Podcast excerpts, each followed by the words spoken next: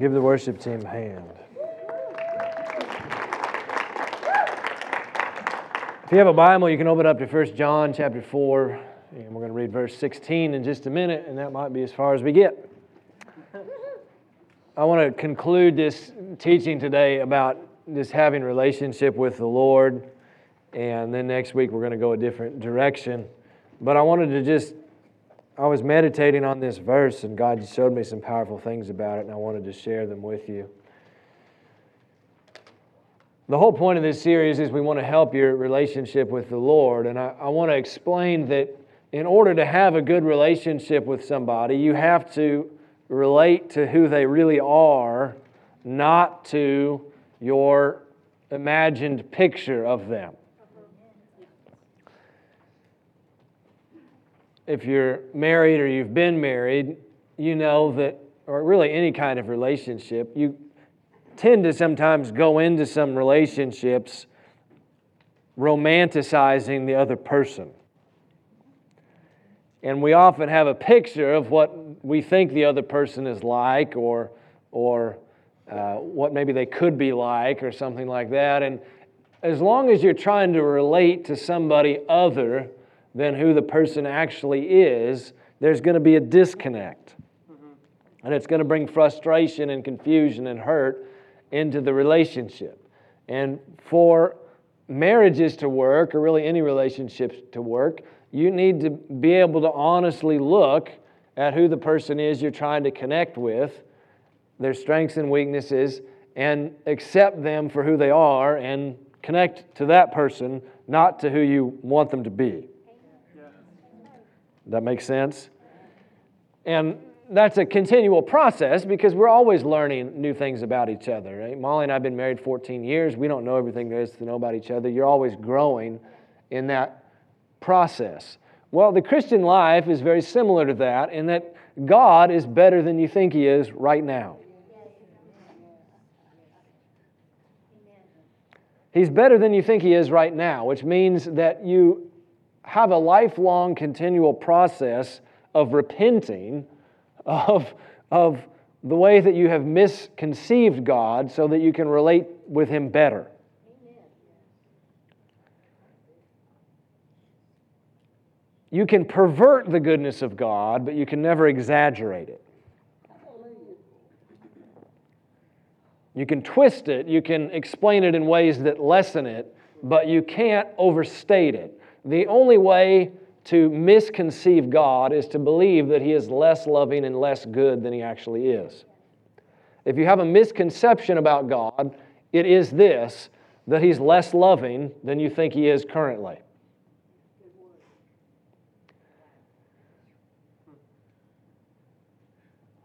So, to know God accurately, this is a, a big deal. We've got to relate to Him as the God who is love.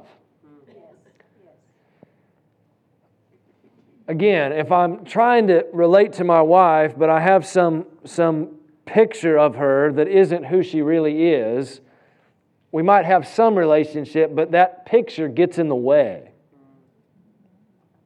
It's like an idol. And modern idolatry isn't so much worshiping some statue, it's certainly the worship of money or things like that, but in many cases for Christians, it's the worship of a picture of God that religion has perverted and is less than He actually is. Now, you don't, that doesn't mean that you need to feel horrible about yourself and think that you're an idolater or something. This is a continual process that we all go through, where we're trying to learn who God really is. And God's infinite, and so we have an eternity to learn about this, and it's it's fun. But First John four sixteen is maybe the most profound verse in the Bible. Let's read the first section here. It says, "We have known and believed the love that God has to us." Everybody say, I have known, I have known. And believed. And believed. The fact that there's two things there is significant. They're not the same. Often in Paul's writings and various parts of the Bible, he'll make a a string of a whole bunch of words, and they effectively mean the same thing. That's not what's going on here. He's saying you need to know and believe. The fact that they're both there, im, uh, the implication is that you can do one without the other. And the thing that typically happens is you know without believing. Now, what's that mean? Know in this context, know most of the time in the Bible doesn't mean like we think know, like you understand something in your brain. For that culture, know meant Adam knew his wife Eve. It's intimacy, it's experience. So what it's saying really is, for we have experienced and believed the love that God has for us. Okay, what's that mean? It means it's possible, in fact, it's probable, that we often experience the love of God in a wide variety of ways, and yet do not believe that that love comes from Him or that He really loves us. The Scripture says that it rains on the just and the unjust. Rain in the Bible is almost always positive. I know for us it's negative because it's a big pain, but they were an agricultural society, and you need some rain if you're going to grow some crops. He's saying the goodness of God is poured out on the just and on the unjust. What's that mean? Everybody on the planet experiences the love of God, the goodness of God in one way or the other. The trouble is, some people experience but don't believe. Now, we know that some people don't believe in Jesus at all, but many Christians have experienced the love of God in a wide variety of ways, and yet we still have this problem in our hearts wherein we don't actually believe that He loves us, despite the fact that we've experienced it. Then he goes on to say, God is love. We'll come back to that. And he that dwells in love dwells in God, and God in him. That's an amazing statement. He that dwells in love dwells in God. How many of you would like to live in God? How many of you would like to live perpetually in a place where the, the presence of God is abiding on you in such a way that, that the places around you are transformed, that uh, people become healed and lives become changed, and and it's transformative. How do you do that? This scripture says the way to do that is to dwell, is to make your dwelling place, your house, the love of God for you. It's that simple. It's not, it's not some work. It's not some self-effort thing. It's not a bunch of striving. It's not all that. It's how do I how do I dwell in the presence of God? It's to live with an abiding sense that God loves me. It's to meditate on that all day long, to think about it, to remind myself, God carries my picture in His wallet. He's for me. I'm His kid. It's to focus on that at all times. When we live with an abiding sense of God's love, we're living in His presence and our hearts are connected with Him. What makes all that possible is that phrase in the middle there, where he says, God is love. That's a staggering statement. There's nothing like that in any other religion. It doesn't say that God is loving. If you'll allow me to be an English teacher for a moment, there's a big difference between saying somebody is an adjective and somebody is a noun. Adjectives are descriptors. They describe an aspect of who someone is. If I said to you, Bob is patient, patient is an adjective. You'd think, wow, Bob's a cool guy. I could probably screw up around Bob and he'd be, he'd be chill with it. Because Bob is patient. He's a nice guy. But if I said to you, Bob is patience, that's an entirely different aspect. That's saying if you look up patience in the dictionary, there's a picture of Bob's face. That's saying everything, everything about patience is encompassed in this one person, Bob. The Bible doesn't say God is loving as though that's one aspect of His being. It says He is love. Love is a noun. It, it means that everything about God is love. He, he contains everything that we might imagine about love. He's the source and ultimate destination of all that is love in the universe. He doesn't just have love for you. He is love for you. It's who He is. He is love personified. That's a startling concept. It's, it's so big I don't even totally know what to say about it. To me, this is one of the strongest reasons I believe that Christianity is the, is the right conception of God. Amen. Because this is the most beautiful possible conception of who God is.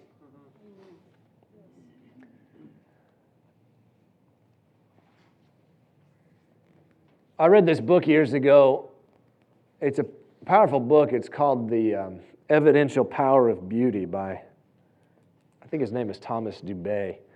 But anyway, in that book, he quotes another, uh, he quotes, I forget it's either Watson or Crick. So these guys, Watson and Crick, they, they discovered the structure of, a, of D N A. Uh, you know, we know it looks like that funny twisty ladder, right?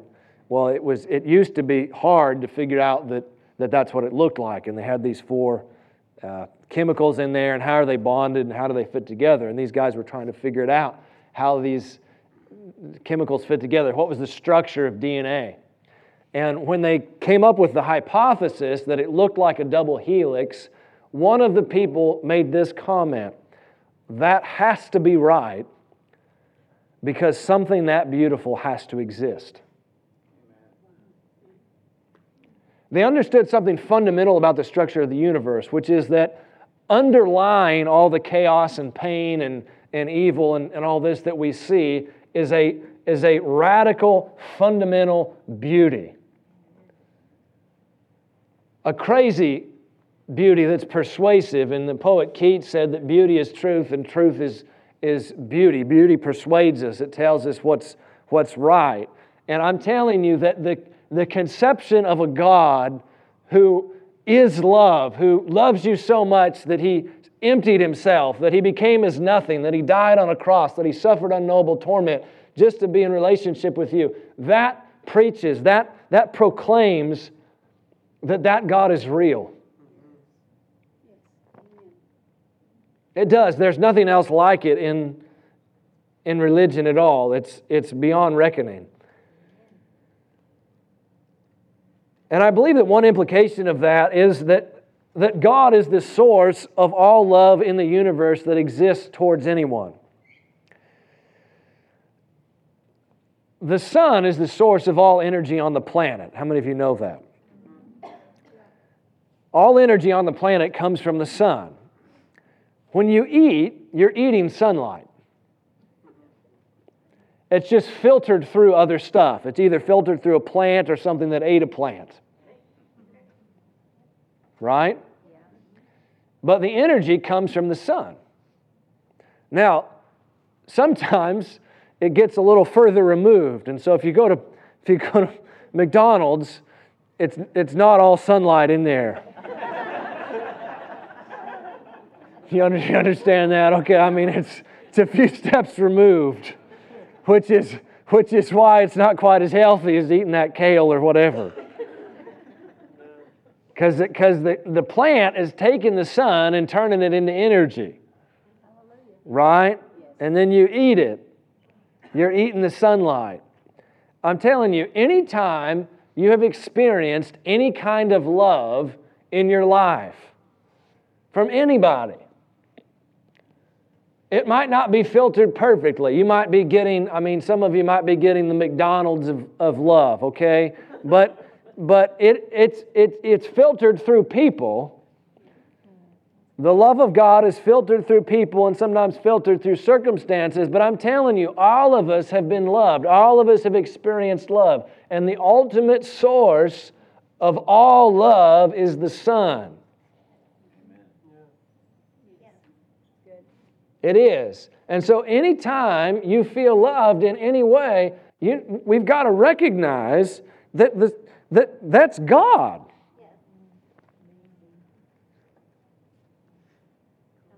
The reason I know all of you have been loved is because you're still alive. I mean, this is a horrible story, but I tell it sometimes because I think it it makes an impact. But the, the Nazis did did an experiment with with babies, where they took these babies and they they met all their natural needs. They fed them, they changed them, they they did all this stuff.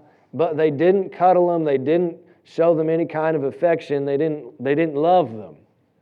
They all died. You, the fact that you're alive means somebody has loved you. And where'd that love come from? It did.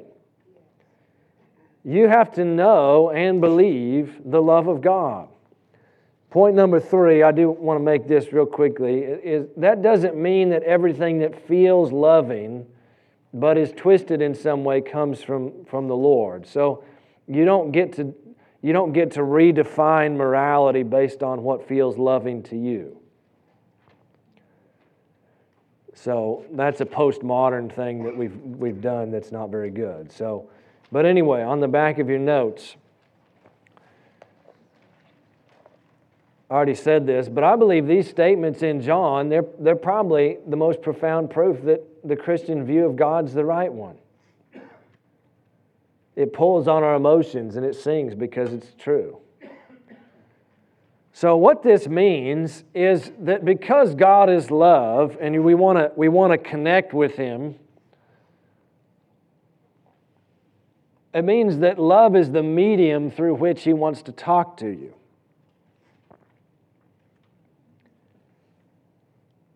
If you're expecting Him to use the medium of guilt and shame and condemnation, you're not going to hear Him very well.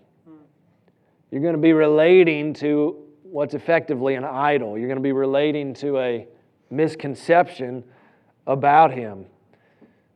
A great analogy of this is that in your car you have both A M and F M. How many of you know that, right?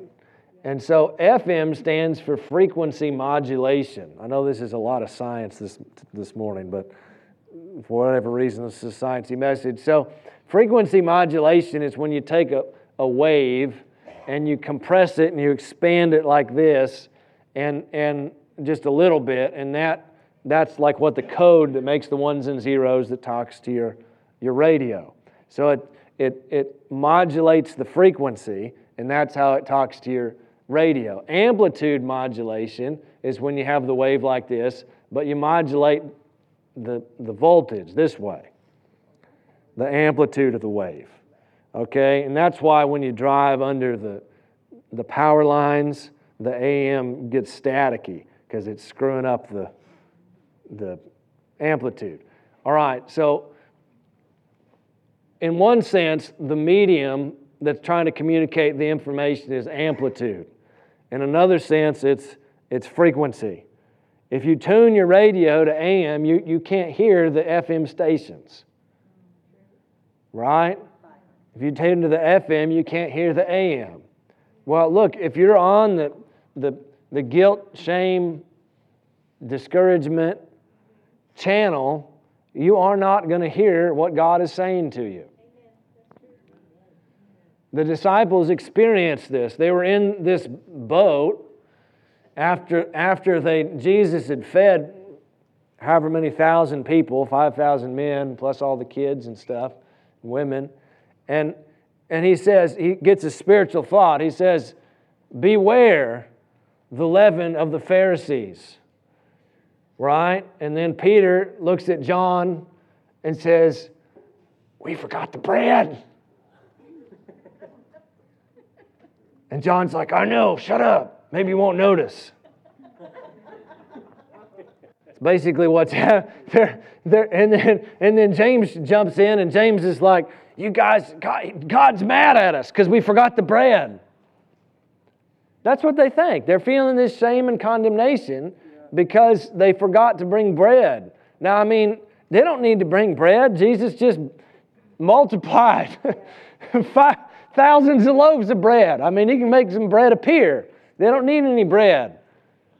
What he's talking about is some spiritual truth about how not to be wired into this world system, but they're on this other channel. They're expecting what God to say to be condemning. And when you expect that, it gets filtered through your heart, and you you hear something condemning, even if he's saying something totally different.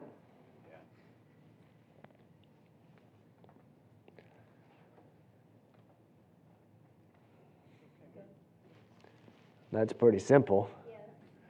So you, you you need to realize that the primary thing that God wants to talk to you about and connect with you about is His love.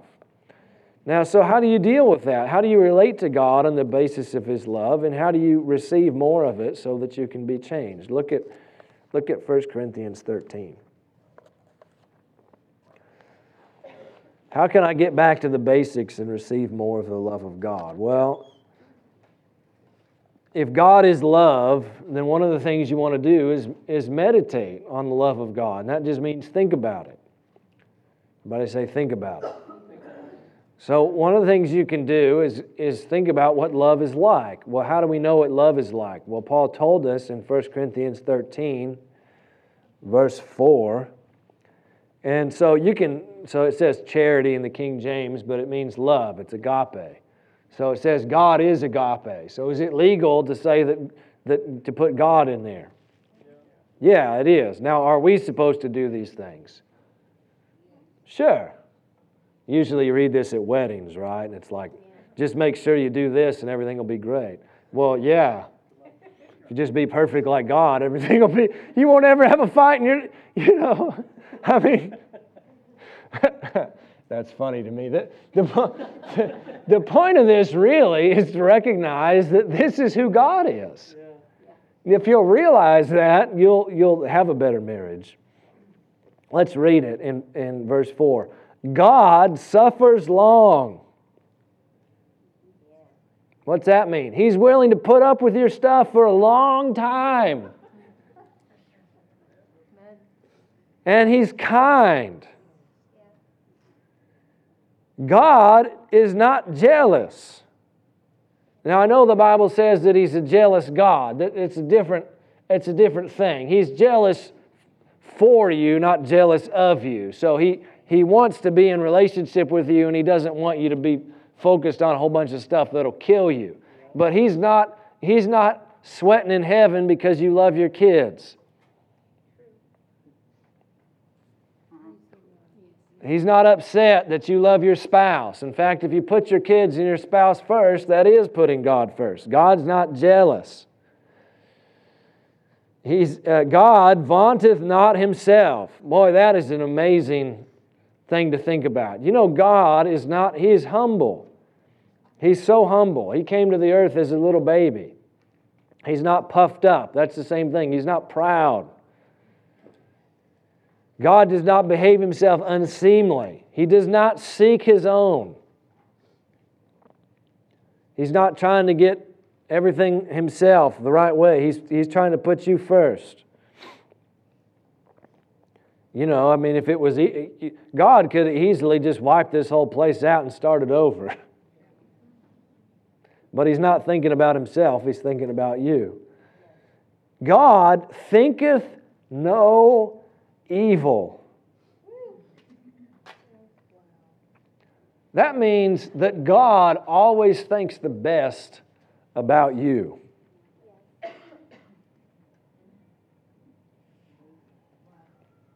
I mean, that's amazing to think about. I know I don't always think the best of me. Sometimes I think evil of my own self. This says, this says love, and God is love. He doesn't think any evil. He's not anticipating that you're going to fail. He's not thinking about all the wrong things that you're going to do. Now, does he know about it? Sure. But that's not his focus. God rejoices not in iniquity, but He rejoices in the truth. God bears all things. He believes all things. He hopes all things. He endures all things. God never fails. Hallelujah. Everybody say, God never fails. God never fails. That's the truth. So you can think about those things. Read that chapter and think about it. Another thing you can do is pray Ephesians seventeen. Let's just read this. We did this the other day, but let's read it again. Ephesians three, seventeen through twenty-one says this, I pray that Christ may dwell in your hearts by faith. So you pray this for yourself. I pray, God, let Christ dwell in my heart by faith. Let me be rooted and grounded in love. Let me understand with all the saints the breadth and height and length and depth and know the love of Christ. Again, that's experience. Let me experience the love of Christ, which passes mere intellectual knowledge, that you might be filled with all the fullness of God. Now unto Him that's able to do exceedingly abundantly above all that we ask or think, according to the power that works in us. Unto Him be glory in the church by Christ throughout all the ages, world without end. Amen. So you can pray that for yourself. I've prayed that for myself probably hundreds of times, and it works. Now, just a practical piece of advice. I would pray that, and then I would sit there like, with anticipation, like, well, okay, am I going to get kids, you know, because I, I expect an answer, which is good.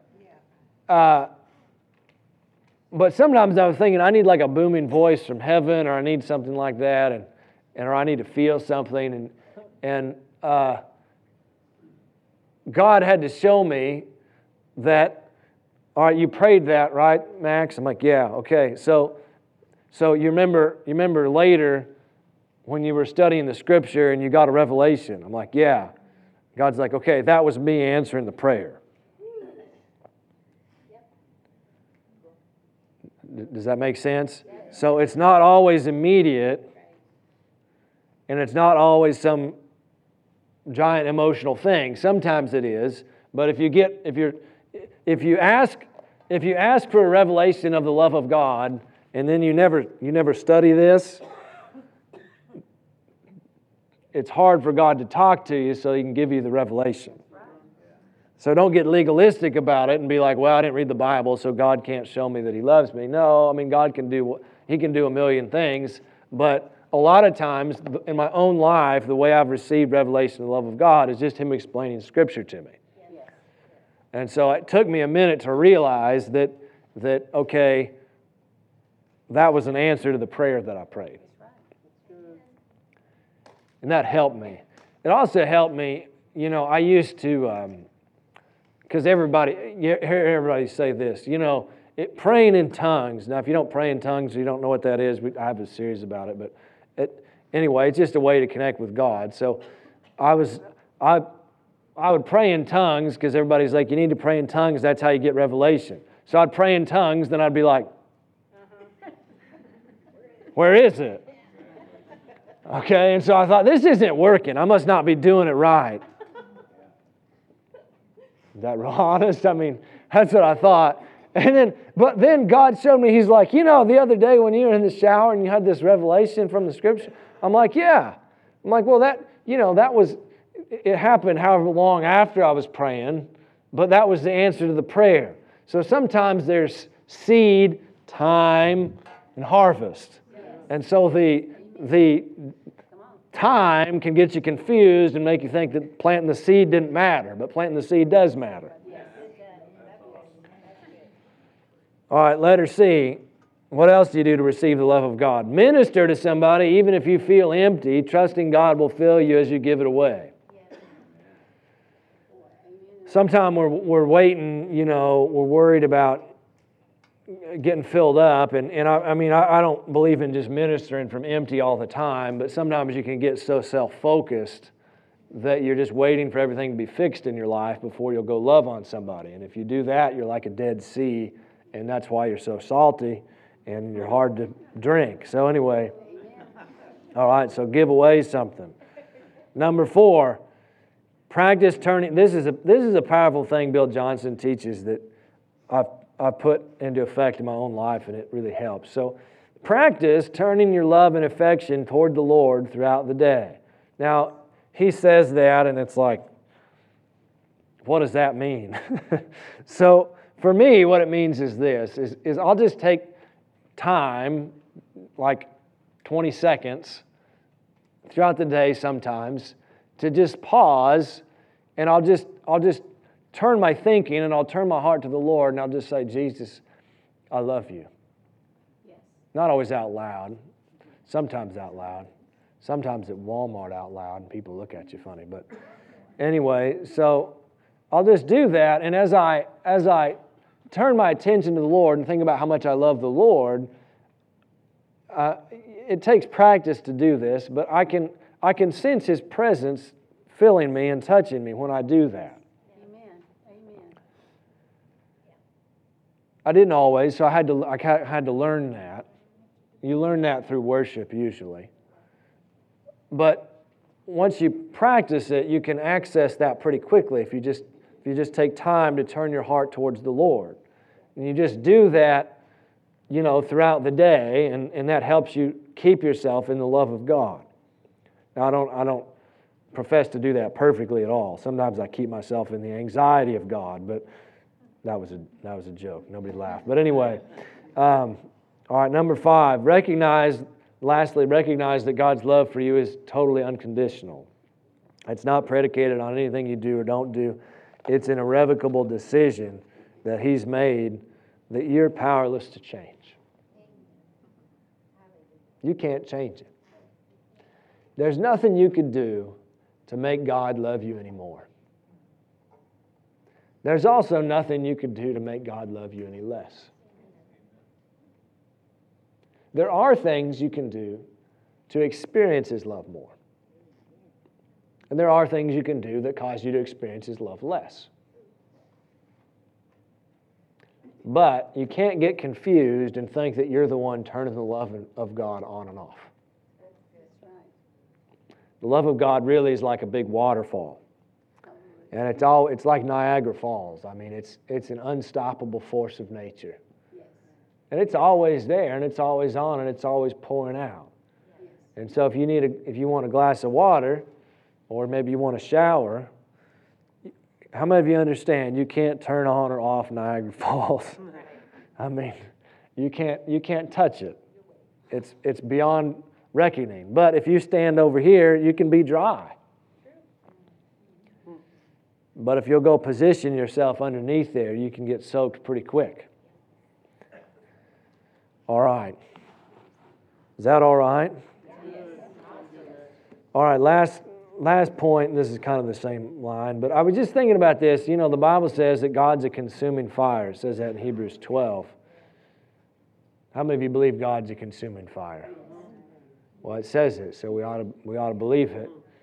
But do you know that he, the, the consuming fire fell on the burning bush? Moses saw that bush, right? But what was unique about the bush was that even though it was being burned by this consuming fire, the bush wasn't consumed. Right. Yeah. Hallelujah. Says that, right? Mm-hmm. Yeah.